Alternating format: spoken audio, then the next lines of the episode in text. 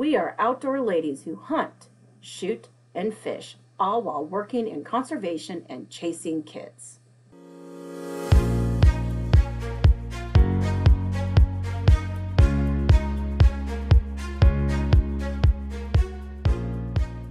I am Julia Plugge with the Nebraska Game and Parks Commission. I'm Rachel Alice with the Iowa Department of Natural Resources. And I'm Tanna Fanshier with the Kansas Department of Wildlife Parks. Follow us on our outdoor adventures.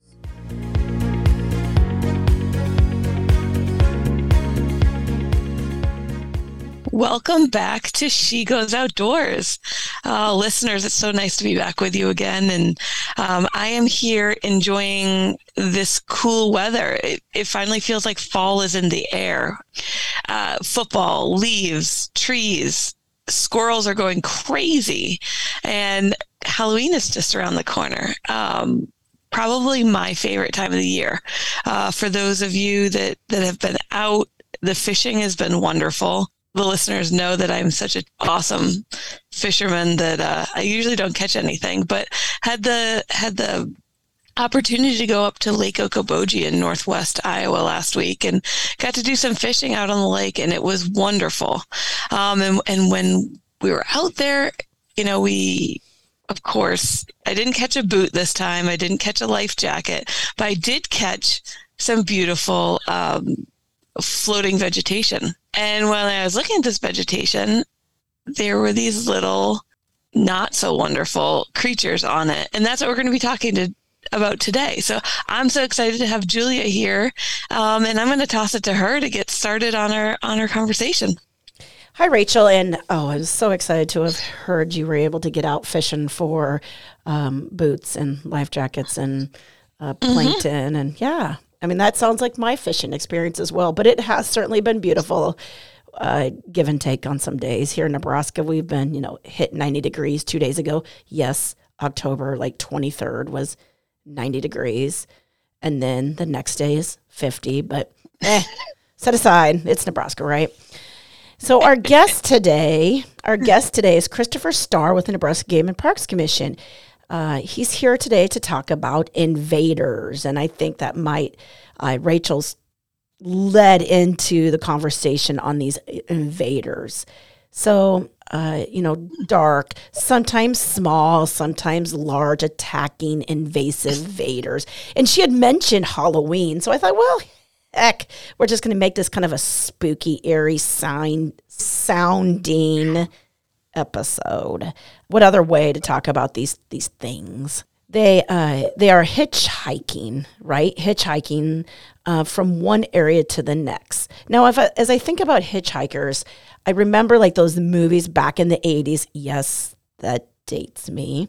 The 80s, like never pick up a hitchhiker. And if you do, like, doesn't that sound like Halloween sounding like hitchhikers dressed in like spooky clothes. Okay, I'm probably yeah, I'm judging them by their cover, but that's right. Like I'm just I'm picture just taking you back to that sounding as we bring in the suspense. But we're going to lead in the suspense. We're going to leave you at suspense of these hitchhikers as we introduce our guest, Christopher. Introduce yourself, Christopher. Where do you work? What do you do?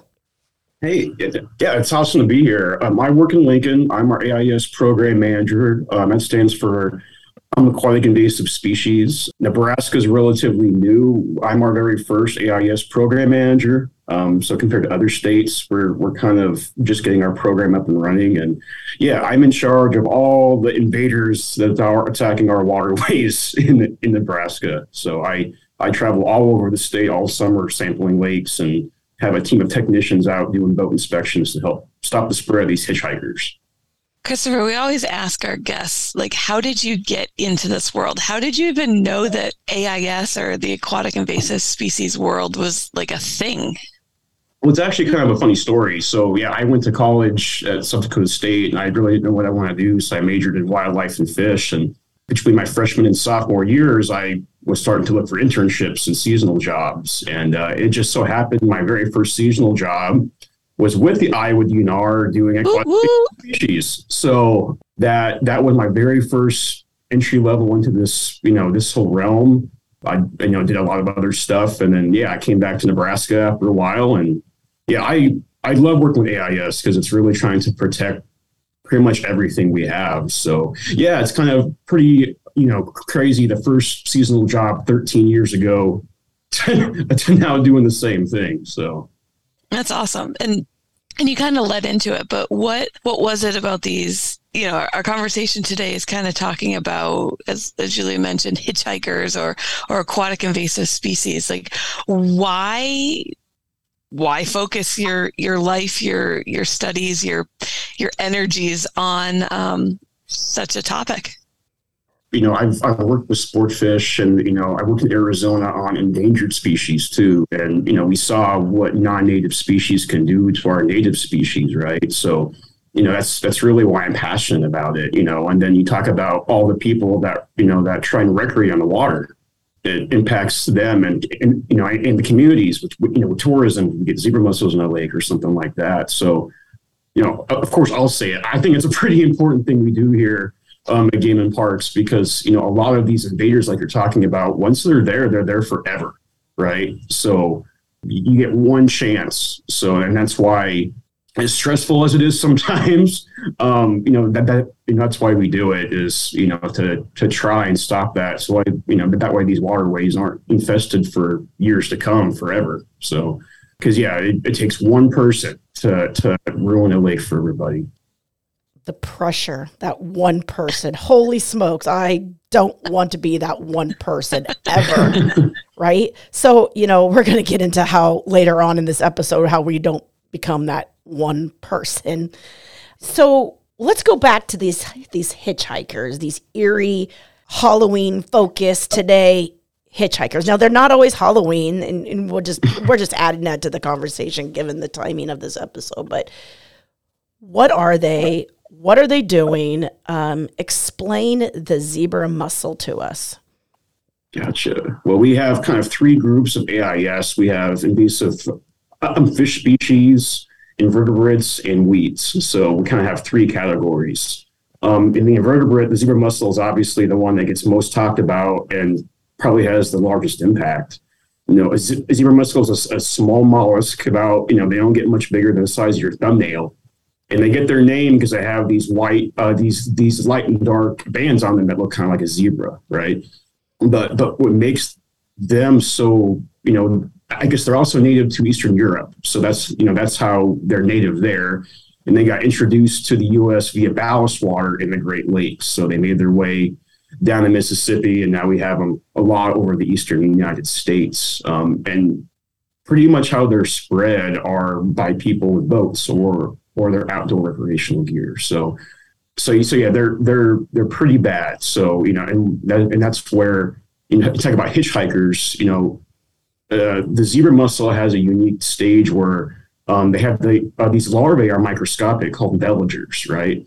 Um, and they're invisible. They're invisible to the naked eye. So a lot of people transport these hitchhikers and don't know it too. So that's kind of the scary part is you don't even need a whole adult live mussel to to to spread this from lake to lake. You can even have just a few traps of water in your boat and and go to a different lake, and that can cause a whole new infestation. So, and and that's how you know, and that's why they're so hard to stop because you know we we you know we can't be everywhere, you know. Um, so so that's kind of why the zebra mussel is so bad, and you know they you know, they really damage our ecosystems. And um, I can talk more about that if you guys would like. You, you, know, you know, I often get asked, why are zebra mussels so bad? Because one thing that people notice is it really, when zebra mussels really get established, it clears the water up. It's usually crystal, you know, you can see down 10 feet. And most fishermen think that's good. I've actually had fishermen tell me, we want more zebra mussels. I said, no, no, no, no, no, no, no. Because basically what they're doing is starving the ecosystem from the bottom up. So one zebra mussel the size of my thumbnail can can, um, can filter um, over a liter of water per day. So what they do is they take all the phytoplankton the zooplankton out of the ecosystem, so there's nothing for invertebrates to eat, for small fish to eat, for you know, so so eventually it's going to damage everything in the lake. Um, you know, and that's really the big problem. And then talk about, you know, you were on the Okoboji's, right? And that's a popular place to go recreate swim. Um, and these these little zebra mussels have really sharp shells and they can cut your feet. I've had my feet cut on before. Um, they clog infrastructure, and you know a lot of the dams and the power generating stations spend hundreds of thousands, if not millions, of dollars a year trying to control them in their pipes. So people often ask, "Well, it's not such a big deal." Well, it, it is. You know, you know, you might not see the impacts right away, but eventually you're going to see them. And then you talk about what strategies we have to contain it, and then it spreads even more water bodies, and it's kind of you know like a brush fire from there. So you know, that's that's probably the AIS that we're most worried about, just because you know it only takes one person. I said one person that doesn't even have a live mussel on their boat, just has some water in their bilge can spread it. So um, that's that's kind of the thing is helping them understand it's it's uh, you know kind of have everyone have a stake in this ecosystem and these resources to kind of do the right thing. But it's yeah, it's tough. And you see in other states they they're spread. Minnesota has tons of lake zebra mussels on them. Um, we're in Nebraska. We're a little more fortunate, luckily. So we're we're trying to keep it that way. Yeah, and and you bring up such a good point about them being so small and and kind of just living in the water. When we were fishing on Okoboji, I pulled up some some you know wonderfully caught seaweed, and I couldn't even see it, but I could feel it. And then once I finally got in, I mean, the zebra mussel was smaller than a pinhead, like a like a sewing mm-hmm. needle pin. I couldn't believe how small. I'm like, that's like the size of a pencil tip right there.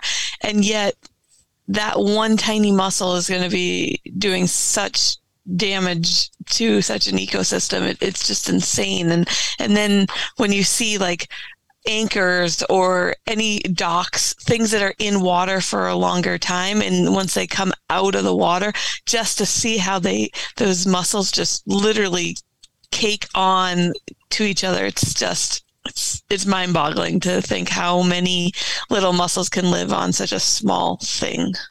Oh yeah, and I so we've actually you know actually seen like our native mussels, the, the zebra mussels will attach on top of them and pretty much smother them too, right? So you know they they they directly hurt our native mussels too. But you're right, like you go to some of these lakes and you just see you know the water goes down, the shore is just hundreds of thousands of these shells everywhere. It's it's just it's insane how dense they can get, like you were saying, because they just overtake everything. You know, you know, one female zebra mussel can lay over a million eggs. You know, so we're talking just you know that's why you know we once they're established we have pretty limited options you know that's why if we can catch it early we can do this do something. But a lot of times once they're there they're there because you talk about how many of them like it's impossible to get rid of them all. So yeah you talk about being spooky that's that, that's kind of the thing is it is pretty scary. Absolutely. Now i have a question for you if so these are aquatic mussels. So they live in water. So if if we take them out of water, are they going to die? Can they live outside of the water? What what's kind of how does that work? Uh, they they can live outside of the water. Um, it, it, a lot depends on temperature. If it's nice and moist and cool, they can live several days out of water, right? So that's the other thing you know, it, it, you know, it's it's a lot shorter time for them to die, and you know, it's really hot and humid, right? They they you know they don't like that. Um, but yeah, that's that's kind of the big thing is they can still survive out of water because you know they um, they you know they close up, and we've seen them on boats and stuff like that. So that's yeah, that's the other thing. And you know, talk about the veligers. You know, as long as there's some water in your boat, they can stay viable for you know days or weeks, you know, depending on water temperature too. So um, yeah, it's you know we talk about invaders, and that's why they just are so good at invading, and you know because they you know like you said they just can hitchhike for days outside the water. So you briefly kind of mentioned uh, what they looked like. They got that zebra striped look. Can you just you know enhance me a bit, little bit uh, description of that zebra mussel, and then like how is it different than other mussels? Because we have, I mean, there's good mussels out there too, right? You know, the big thing about the difference between zebra mussels and our native mussels, our, zebra mussels are very, very small, right? So, you know, they're they're going to be a lot of times, you know, smaller than your thumbnail, and they're and they're kind of a D-shaped clam, if you want to look at it that way. Where you know you see our big mussels on the shoreline, right? They're more oval, and, and you know and that goes back because they're so small, they can really pack so many in a short you know space that you know the, our, our native mussels can't do you know, and, and, our native mussels aren't near as a voracious eater, right? So they don't filter out all you know everything the ecosystem needs. So you know because they're they're part of it. So yeah, that, that that that's really the biggest you know difference between zebra mussels and our native mussels is they're they have no role in the ecosystem. They're tiny and they just can compete, you know, just outcompete all of our native mussels because they can, like I said, one tiny zebra mussel can filter a liter of water every single day. So, you know, you think about when you have hundreds of thousands, right? You're talking about there, there, there, you know, there's nothing left. And yeah, our, our, our native mussels, you know, don't, don't really do that. So, um, but, but again, that's, that's the other problem. Zebra mussels are directly hurting our native mussels too. So, yeah, it's all pretty scary. Does it get to be a point in time, you know, like a com- carrying capacity situation where they have filtered out so much of what they have needed for themselves that eventually they will die because they have cleaned out what they needed for survival? Yeah, we you know we've seen this on the Missouri River and Lewis and Clark Reservoir, where yeah, once they reach a certain maximum, these these populations kind of you know go up and down you know they're they're you know that's where we see as kind of you know like a, graph where you know kind of oscillates up and down. That's kind of what the population does. So you know they may be knocked back you know just because of that you know but they can rebound. So yeah they they never really die back due to lack of food. What they do is just kind of readjust their population. So um, they're they are very very very resilient you know, and that's why they're so bad is they they they find ways to survive. And yeah, so so that's the other part of it is yeah, they don't just kind of naturally die out. Like, you know, that's why I said once they're there, they're there forever. And they, you know, like we've seen on the Missouri River, we've had good years and bad years. Like for instance, this year the Missouri River, there were a ton of zebra mussels. So, you know, compared to last year or the year before, and that's just kind of how eventually you're right, they'll reach that kind of max and then they'll kind of die back, but then they're always going to come back. So I found interesting that there's a lot of them in the Missouri River right now because the level of water going down across our state. So I was kind of curious, you know, as we're talking about carrying capacity in populations of up and down, you know, in my mind, I would see, okay, there is less body of water this year because we're in drought. Um, I'm just curious, uh, you know, is that a study that you're going to be looking at? Has, will a drought affect their population? Oh yeah, I mean absolutely they'll affect their population. You know, you know, I you know I was on the Missouri this spring when we still had some water, right? But you know, I'm sure a lot of those places now where some of these zebra mussels are hiding out are dry. You, you're exactly right. It definitely makes an impact. You know, this drought on on some of that. You know, and you you know you know, and that's kind of the difference between the main stem Missouri and actually these big reservoirs because these big reservoirs are always going to have water. Right. Um, but but yeah, these you know down on the lower Missouri River yeah, it's that's you know that's really impacting zebra mussels and that, and actually some other AIS too. Like we have the invasive uh, silver and bighead a carp. Uh, the silvers are the one that jump up, you know, out of people and get huge and break people's collarbones. I've been hit by them in the face. It's not a fun time. Um, but yeah, you know, you see the plats dry, you know, earlier this year. So you know, in, in a way, that's sort of helping us too, right? Because if there's no water, they can't move up. But you know, of course, then there's no water for our native species. um, so yeah, we we're, we're kind of seeing that, and it's it'll be interesting to see if we have this kind of a prolonged drought, how that does affect our zebra mussels. You know, so. Um, yeah, that's something we're going to look at for sure. You know, come around the state because you go, you know, out western Nebraska, these big irrigation reservoirs, they you know they drop 20 feet, right? Yeah. You get a boat in, and you know for example if, if we, if we happen to get an infestation that might that that might help us because you know whatever is now out is now you know um, out of the water. But again these these things are are pretty resilient and they'll move down in deeper water too. So that's I, I definitely you're you're exactly right. It's definitely helping us a little. Not sure to what degree. Um, it'll be interesting to see next spring how many zebra mussels we get because maybe that might be something we can look at and kind of trek through time because um, what what we do do is we do go all around the state um, sampling lakes and taking water samples and um, we bring them back here to our headquarters and I actually look at the microscope and we can actually look and see these these these microscopic veligers. So the past few years, what we've been doing on the Missouri um, is actually taking some samples from infested water and counting how many veligers we have, so we can kind of get an idea you know, is are going up? Are they going down? Something like that. And that's something that you know, like I said, it's a relatively new program in Nebraska that we we really haven't done before. So um, I actually have water samples on my desk I need to process from the Missouri. So that's something I'm going to be doing in the next few years. So yeah, I'll have to keep you guys updated on that. Please do. I feel like we're gonna have to touch base and like I'm just interesting how I'm curious to like how these zebra mussels because if they're so adaptable,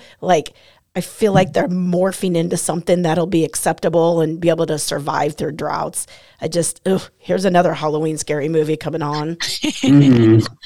And I mean, I guess it's important to, excuse me, to think that they do have some predator, right? Like there are some ducks that eat them, there are some drums, some fish, but what are you know what can be eaten compared to what exists are just Yes. two totally different numbers. So Yeah, it's, So- it's, it's a very small amount that get consumed, you know, relative when we're talking about hundreds of thousands per square meter, you know. Um, yeah, you know, and and actually we've even seen it before. Um, you know, when I worked in Oklahoma, we they you know we did a study where um, the blue cats, uh, the blue catfish will eat the zebra mussels, and they actually pass through the uh, the blue catfish alive. Some of them oh, did. that's even scarier. yeah. right. So, um, so just when you think you have a natural predator, eh, just Um, kidding. Eh, yeah, there's yeah, lot. and you know, and that's you know, I've even seen you talk about drum and stuff like that. I've seen drum. I, you know, you, you cut them open and their their insides are all you know cut up. You know, because again, these zebra mussels are sharp too. So, um, yeah, it's it's not it's not good. So I to not to change the subject, but to change the subject a little bit, we talked a lot about zebra mussels, and there are other invasive mussels, at least here in Iowa, I believe. Like the I'm gonna butcher this poor name, but the quagga mussel. Yep, the quagga mussel. Yep, it's kind of a cousin of the zebra mussel. Um, we we don't have them in Nebraska. They're, they're found more out in western United States. Uh, when I was in Arizona, for instance, they're in the Colorado and Lake Mead and Lake Powell and stuff like that. So yeah, out there they're quagga mussels, and quagga mussels can actually um, they can actually live in deeper water than zebra mussels can. So that's that's something with these big lakes out west that they really take hold, and that's why those states out west spend millions of dollars at Lake Mead and like you know all, all those really popular lakes, right, where they have all these people working. You know, for instance, you know, mine, I think Montana had over 200 boat inspectors this year. Wow. So we had seven. Iowa has about 20 or 30 from what I remember when I worked there. So, Mhm. um, you know, you know, compared to some of these Western states, it's a, you know, it's, it's a definitely a different way that they manage them because they are quote unquote uninfested, right? In some of these ones like Utah and stuff like that. So yeah, we have, yeah, we, in Nebraska, we don't have the quagga mussel. As far as I know, they're not in the Missouri River uh, right now. But yeah, but again, you know, they can, you know, you can have zebra mussels and uh, uh, quagga mussels too in the same water body. So um, that's the whole other thing. Yeah, and and just for perspective, I mean, you kind of mentioned how the zebra mussels entered to the United States, and it was through the shipping channels uh, from the Great Lakes. And, and I was lucky enough to be on the Mississippi, but being on the Mississippi River, it kind of opens our entire state up to whatever invasive species, um, you know, may come along with that. So, so we're lucky on one hand to be part of that giant transportation wheel, uh, that economic boom, but at the same time, for our waterways, there are very you know we have to be careful because of all these things coming in from from all over the world really Oh yeah, and you know we talked about the silver and the big head uh, uh, carp, right? And that's sort of how they spread, right? They they were spread, you know, they they were used in fish farms and they escaped and they went up the Mississippi, and then of course the Mississippi's connected to the Missouri, so now they're all the way up here. Now they're in the Platte, now they're in the Loup. So again, they're all connected. Um, and you know, like you said, once you kind of release it, they're they're gone, right? But you're right. It's it's um, yeah, we see a lot of you know we've we've seen a lot of invasives kind of spread that way. And for anyone that's listening that isn't quite sure what we're talking about with the silver carp do yourself a favor and go to youtube and just type in like silver carp and just watch some of the videos because you'll instantly understand. Like these are 40, 60 pound fish, right? That are Mm-hmm. jumping out of the water. They're often jumping after like boat wakes because of the turbulence in the water. They're jumping out of the water and you can't see my hands, but they're going crazy.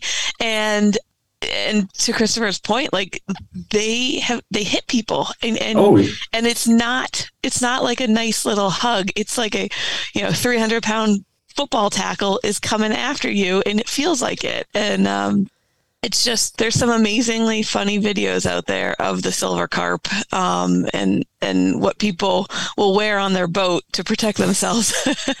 Oh yeah, I've seen football helmets. I've seen yeah, all kinds of stuff. You know, yeah, because yeah, and I, have been hit several times by by these guys because yeah, you know, his you know, and one way we sample them is we uh you know, I'm boat shocking, right? So we do electrofishing, and that really makes them upset. You know, you know, so you know, you, you you know, you turn on the generator and you just see just a boil, right? All these fish jumping, jumping, jumping, right? So, and some of them, like you said, are big. So, you know, we actually did an event um, up on the Missouri at Ponca State Park here in Nebraska um, earlier this year.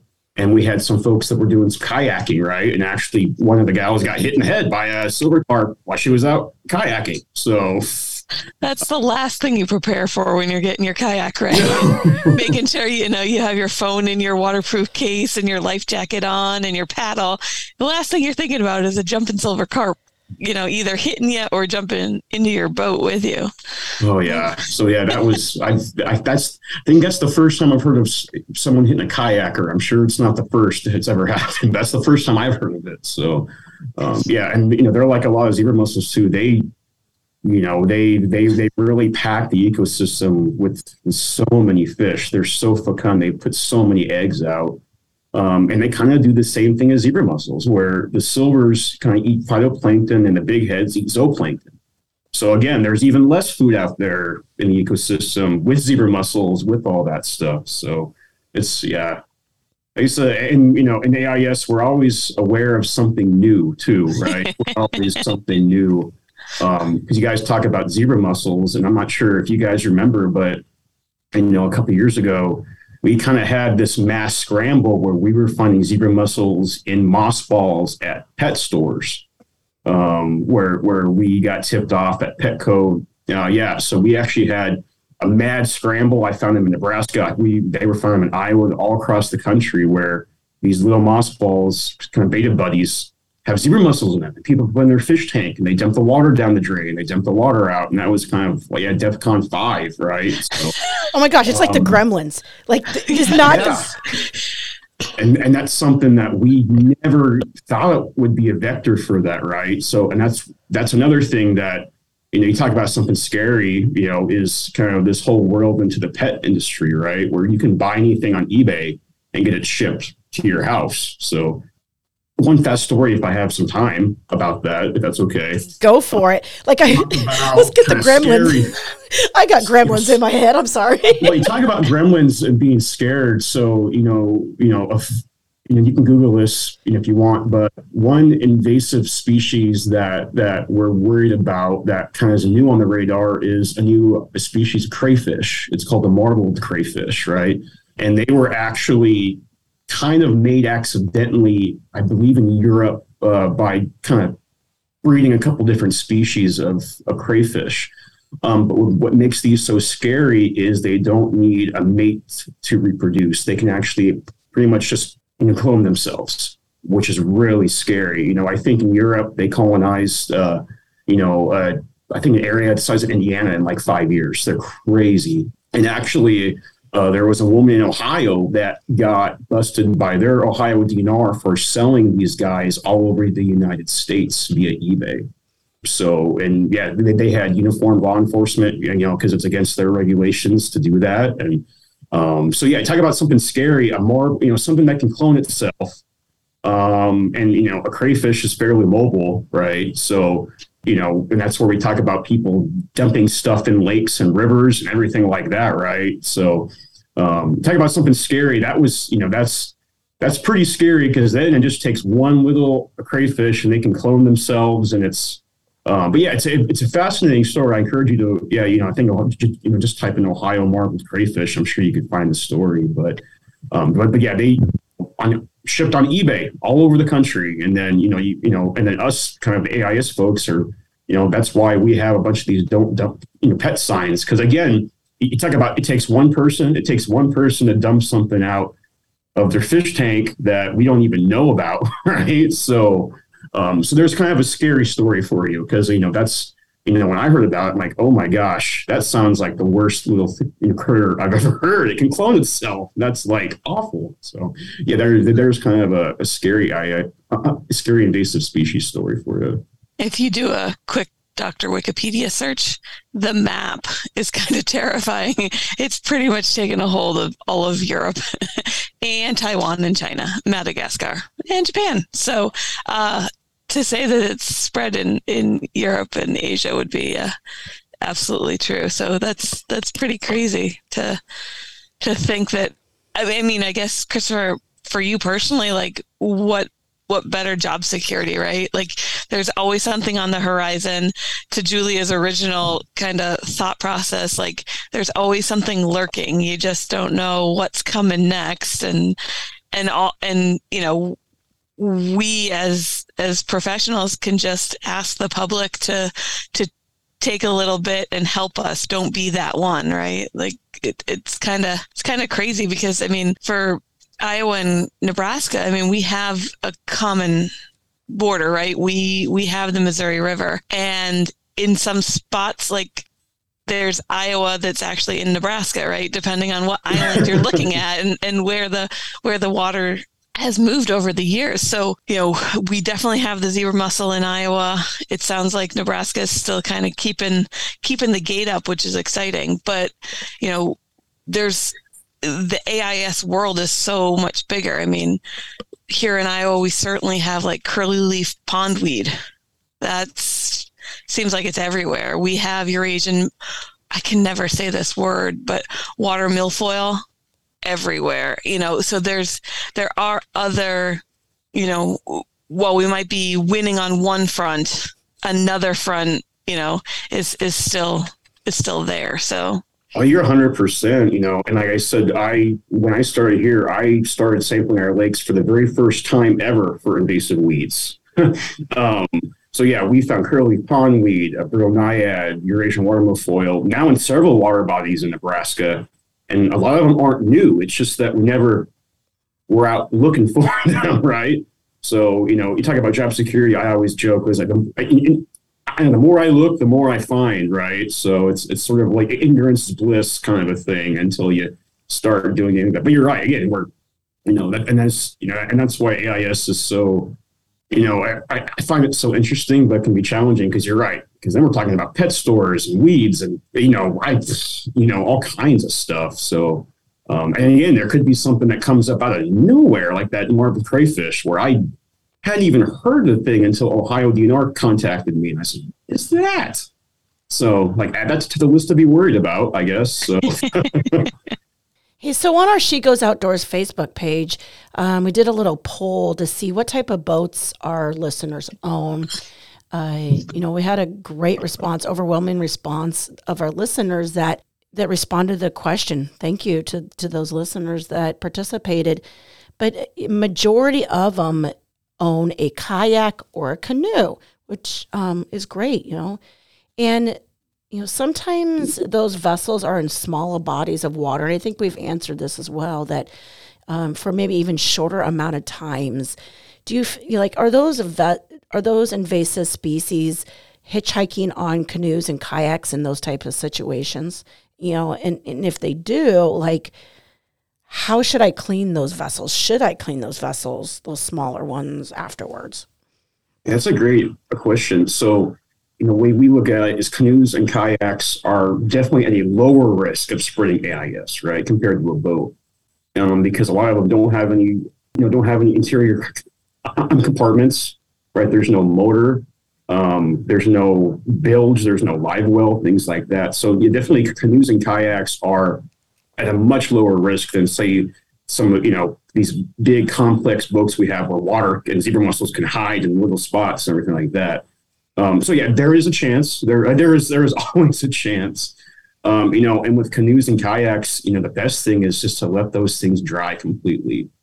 You know, that's that's sort of what we say for all of our AIS for boats is, is to clean, drain, dry, is to clean everything off, the weeds, um, drain every single drop of water you can out of that boat um, or the canoe kayak and let it dry completely before going to a new water body. So um, you're right. Yeah, canoes and kayaks for you know that's probably one you know one uh, pro is, is is that is that they they they are at a lower risk because you're right. They're usually just round, smooth, no interior compartments. Um, but like, there's always a chance, and that's why yeah, you know you know, and I have a kayak too, and that's where yeah, you just let that thing dry completely. Um, and the nice thing is they're turn upside down for a couple of few days, it seems like they're pretty much dry. So mm-hmm. um, with you know boat with all these compartments, it might take depending on how hot it is outside, it might take a couple of weeks, right, to you know to dry completely. So, just for our listeners, can you kind of say that again?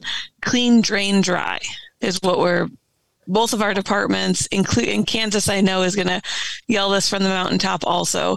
Clean, drain, dry make sure you're taking the time, pulling those plugs when you're coming out of the body of water, doing the visual inspections, drying your boats down, cleaning out your live wells, because that, especially with the zebra mussel, can just be in the water.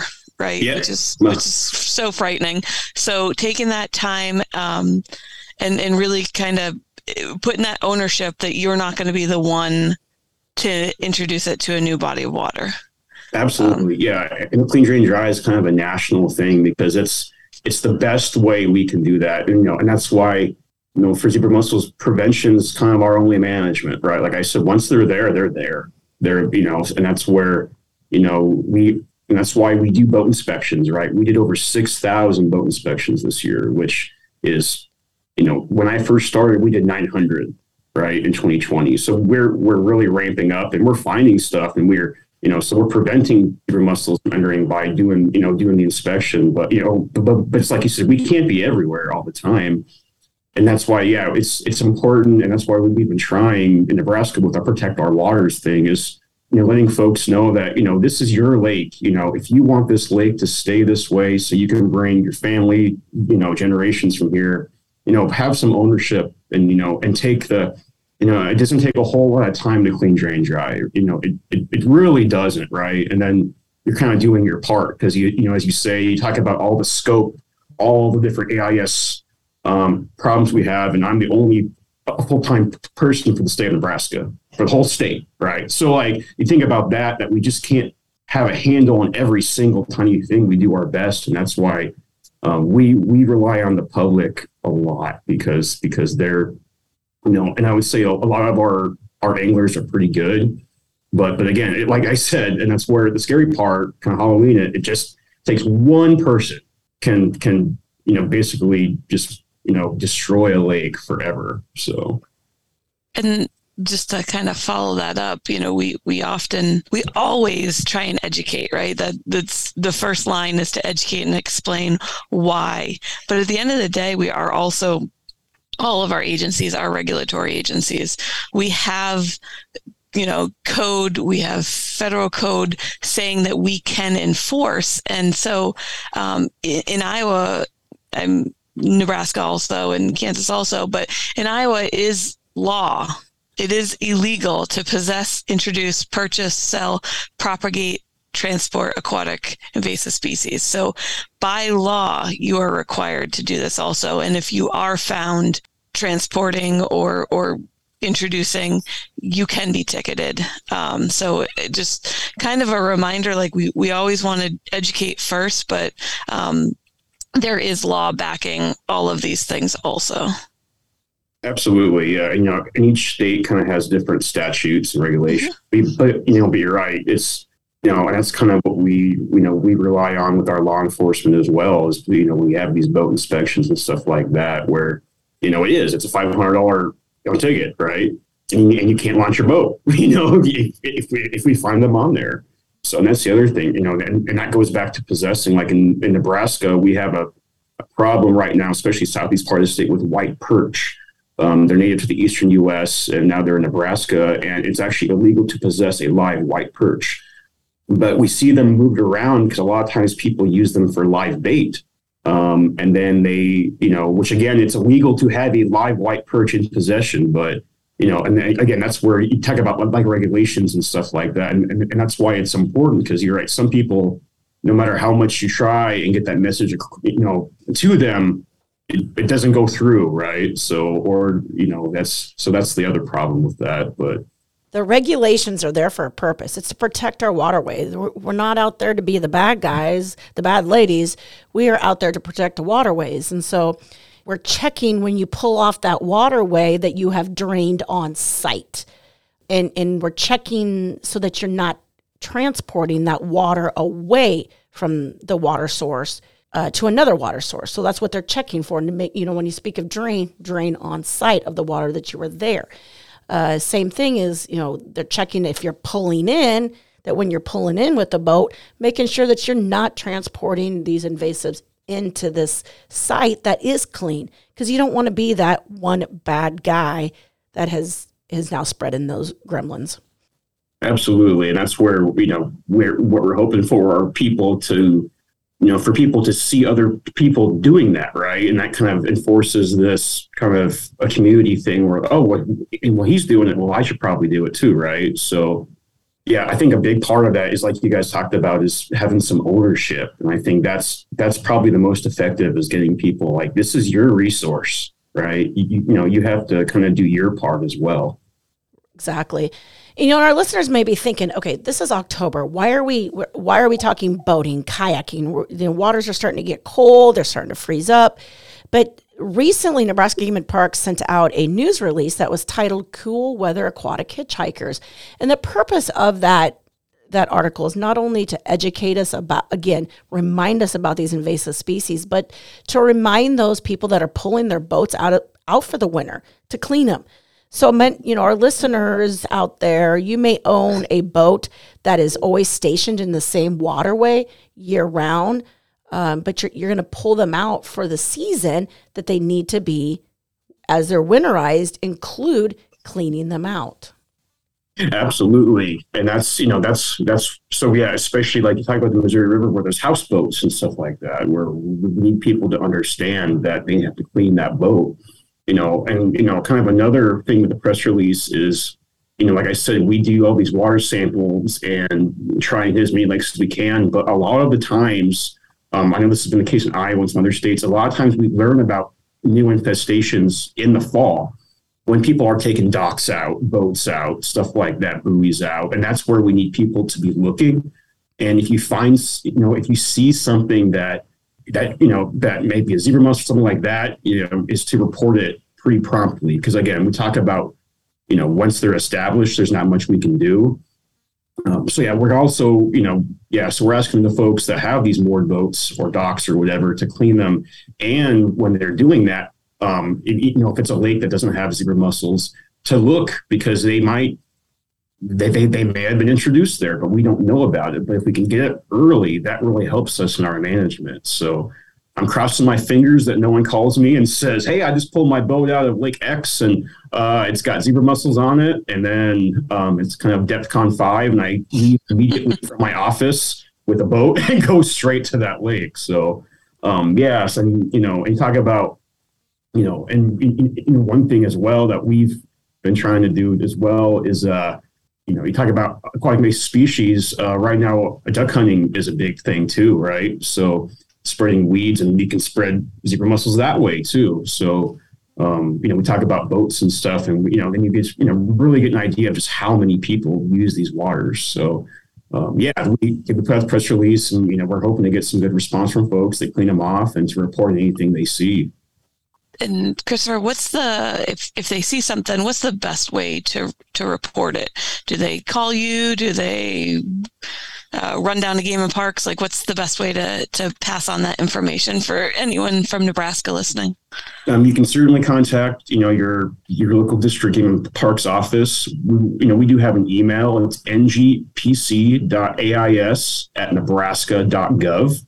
that goes right to me, or you can call 402 471 7602. That's kind of our AIS hotline. So, um, yeah, that, that's the best way in the state of Nebraska because that gets to me immediately. And we've had things before where we've kind of had some false things, and I scramble and panicked and fly out of my office trying to get all my samples and like, oh, oh no. Um, but yeah, that's the best way to report anything you see. Or if you have, you know, random questions as well. You know, like I said, I, I get a lot of calls from people, even from out of state, you know, asking what our regulations are or what they have to do or um, how long do I should let my boat out of here or something like that. But yeah, that's the best way to contact. Perfect. And and anyone here in Iowa, you know, please reach out to your local fisheries management office. Um, you can go to our website and type in fisheries and, and it'll show it. Or if you have a relationship with your local conservation officer, they're a great direct pipeline to um, our aquatic invasive species folks. And then thirdly, we do have the turn in poachers line. Um, that is a great resource throughout all of our states. Um, here in Iowa specifically, it's 1 800 532 2020. You can be completely anonymous. Um, if, if you see something and you don't want your name attached to it, please uh, drop the information so that um, it, it can be it can be dealt with and and investigated and we can move on. Um, so that is an option in all states. Um, if it's something that that comes up and you you're not sure and you just want to kind of anonymously pass it on, that is an option. So.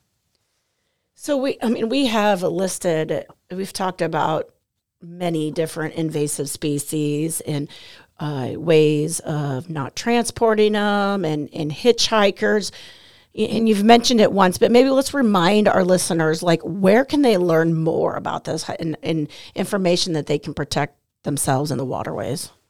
You know, one website I like to send people to is stopaquatichitchhikers.org.